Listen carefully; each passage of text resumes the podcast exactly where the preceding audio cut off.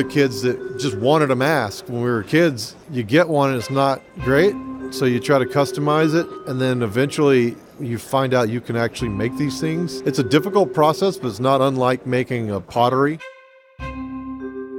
Over the past twelve years, Trick or Treat Studios has expanded from select masks to dozens of products serving everyone from end consumers to haunts. And as you'll hear, on the date we recorded, they just signed a new iconic license. But before we get into all that, you might be wondering why it matters. Well, Halloween is an ecosystem. What consumers see in stores and when they see it directly impacts haunted attractions. Retail primes attendees for certain themes and prepares them to attend events. Plus, if your haunt has a merchandise store, you can set up direct relationships with wholesalers and carry those items in your store. So, with all that in mind, this is the first episode in our mini-series covering some of the haunt-friendly wholesalers from this year's Halloween and Party Expo in Las Vegas. We'll kick off this mini-series with Trick or Treat Studios. Stay with us. Support for this episode comes from Gantom Lighting and Controls. Gantom illuminates attractions worldwide with the world's smallest intelligent spotlights. From Netherworld to Dark Hour, Area fifteen, and even Hagrid's Motorbike, Gantom goes where other fixtures can't. See what you're missing with a free demo. Sign up at gantom dot com slash demo. That's gantom dot com slash demo. All right, back to Trick or Treat Studios. I sat down with the founders, Chris and Justin, on the show floor, and we started by reviewing some of their favorite new offerings for twenty twenty-two.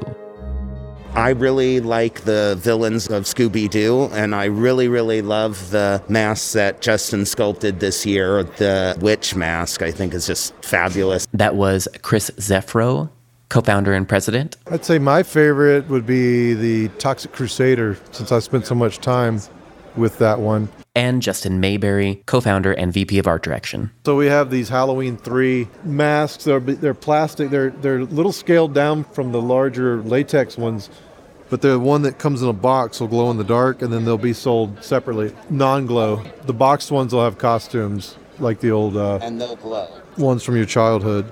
I mean, that was how it worked, right? You were in the fire retardant Yeah. costume and the really paper thin and uh, vacuform mask with the rubber band that would always break. Yeah. So you yeah. carry your mask most of the yeah. night.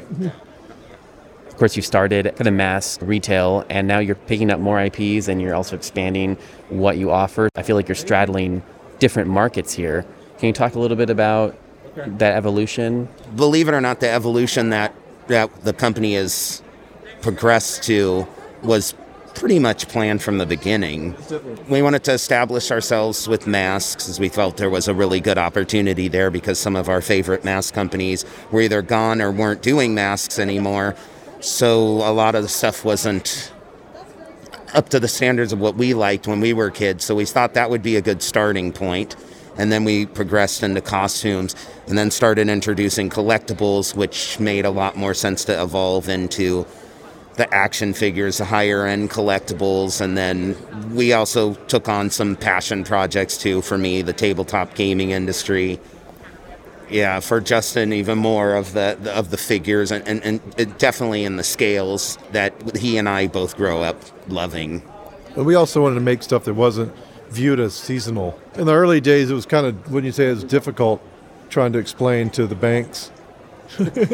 It was always difficult to try and explain to the banks, but they certainly they certainly love us now. Yeah, they don't understand. Well, don't you guys need money at, in October? No, no, no. We need money now, so we're ready for October. Yeah. Oh, I bet you guys are popular around Halloween. No, we're popular in January. Yeah. We were. We're stressed yeah. to the gills in, at Halloween. Yeah, but now, I mean, it's a lot of the products are evergreen. Even the masks, for that matter. A lot of people buy them year-round, collectors, but we wanted to move into more evergreen items. E- you know, even things like pins and air fresheners and things that, uh, horror-based things that people can enjoy year and buy year-round and collect. That leads me to a question. Is is that year-round philosophy? Is that kind of why you are choosing the properties and the masks you're choosing? I think we just got licenses of things that we liked and that we thought were cool and that we thought would sell. I think some of the categories were more, fo- you know, trying to figure out more evergreen things that people would collect year round. You mentioned something about wanting to have good masks of properties that you like, and especially underrepresented characters like the villains, which I totally agree with. I, I love this because I always found the villains more interesting. Well, growing up, there weren't any Scooby-Doo villain masks. I don't know a makeup effects artist or horror fan that's not a Scooby-Doo fan. Sure. But also doing the famous monsters, the Universal monsters, you know, we wanted to do some characters that no one had done before. Like, I don't remember seeing, you know, Ar- Artemis Bay. Artemis Bay or The Man Who Laughs. Or Werewolf of London, frankly. And if they were, they were, you know, limited release. And, but then, of course, we really like the Hammer Horror stuff, too. Let's talk a little bit about the Chucky doll you have here. Uh, I heard that you're planning on keeping the head replaceable so you can have different looks on it. We were probably on our fourth doll, and they're, they're what, six hundred dollars, seven hundred dollars, five hundred dollars, between five to seven. And we, and we started thinking, well, should we do four or five other dolls, or should we do one master doll that has the magnetic hand and neck ports where you can buy heads separately? That way, if you just want to collect the heads, you can, or the accessories. But now you can just buy the one one doll and interchange the parts, because we have multiple different heads coming too. It would be kind of hard to do that with the way we did the Good Guy doll originally, and that was a very difficult doll to make because no one had ever made a Good Guy doll full size. No one had ever made it. Not that scale. So it took a lot of time and a lot of factories, and until we finally landed where we landed. After we did the other Chucky and the Tiffany and Glenn, we're starting to rack up dolls there, so it felt like, well, maybe we'll do something to where you can kind of build your own character. You know, so we have the bloody face one coming out from three. We have Tommy. Yeah. Tommy with yeah, oh yeah, no, yeah, the one that's looked like the pizza face. The Tommy, which is kind of the very neutral head and hands. Well, let's talk a little bit about the subject that's on everyone's minds, inflation and supply chain.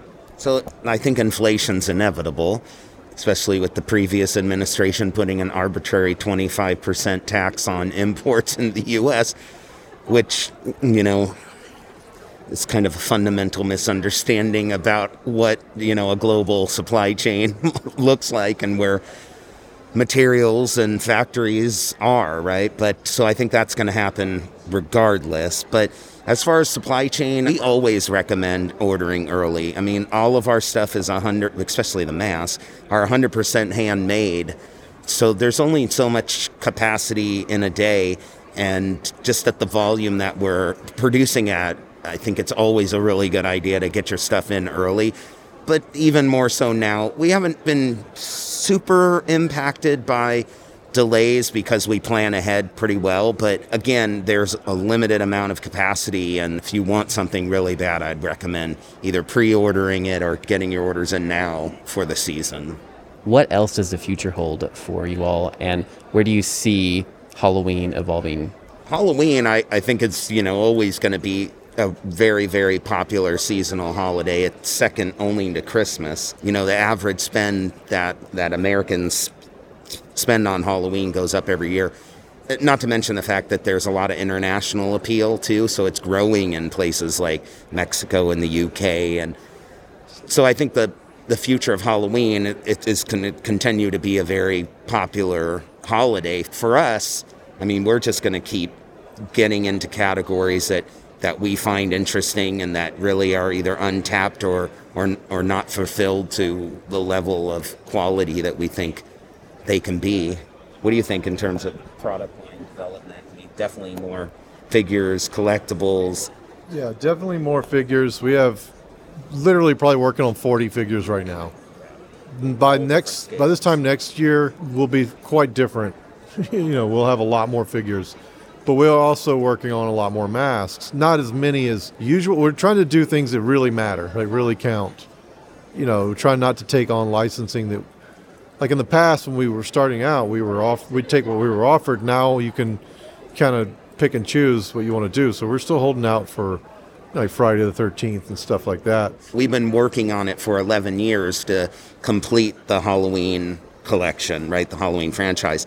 And we just signed today uh, Rob Zombie's Halloween one and two, which is great. I mean, we had it almost done like four or five years ago, but the Weinstein group went away and then just went in limbo for an eternity. But, you know, I just kept pushing, pushing, pushing, and we finally landed who the owners are now and made them an offer they couldn't refuse, really, and they they they gave it to us, so we're really excited. We've got those original toolings and paint masters ready to go, so I think as soon as we get back, we'll start the process of getting them in production. I'd love to see some of them this Halloween if we could pull it off. So we're really stoked. Yeah, that, like like I said, there's a birthday every day, so the action figures sell really well. So we're going to move more into those, more into games. Might be getting into posters and stickers. Yeah. Definitely and stickers. Puzzles. Puzzles. Because some of the artwork for the tabletop games are magnificent, would yeah. make killer puzzles. And people love those. We're just going to keep doing what we do. We've done whatever we wanted for the most part. That seems to be working out. Yeah. So we're just hoping other people want what we want. Today's episode was produced and edited by me, Philip Hernandez, with post-production by David Swope. I recorded this episode on January thirteenth, twenty twenty-two at the Halloween and Party Expo in Las Vegas. Support for this episode comes from Gantom Lighting and Controls. See what you're missing with a free demo. Sign up at gantom.com slash demo. We release a free weekly industry newsletter. Sign up on our website or at the link in our show notes. The Haunted Attraction Network team includes Daryl Plunkey, Emily Luis Rua, Megan Spells, Gavin Burns, and Maximus Bryant. Our partner stations include A Scot in the Dark, Scare Track, The Scare Factor, and Haunt Topic Radio. Finally, please, please, please rate and subscribe to our show wherever you're listening. And until next time, Haunters, stay scary.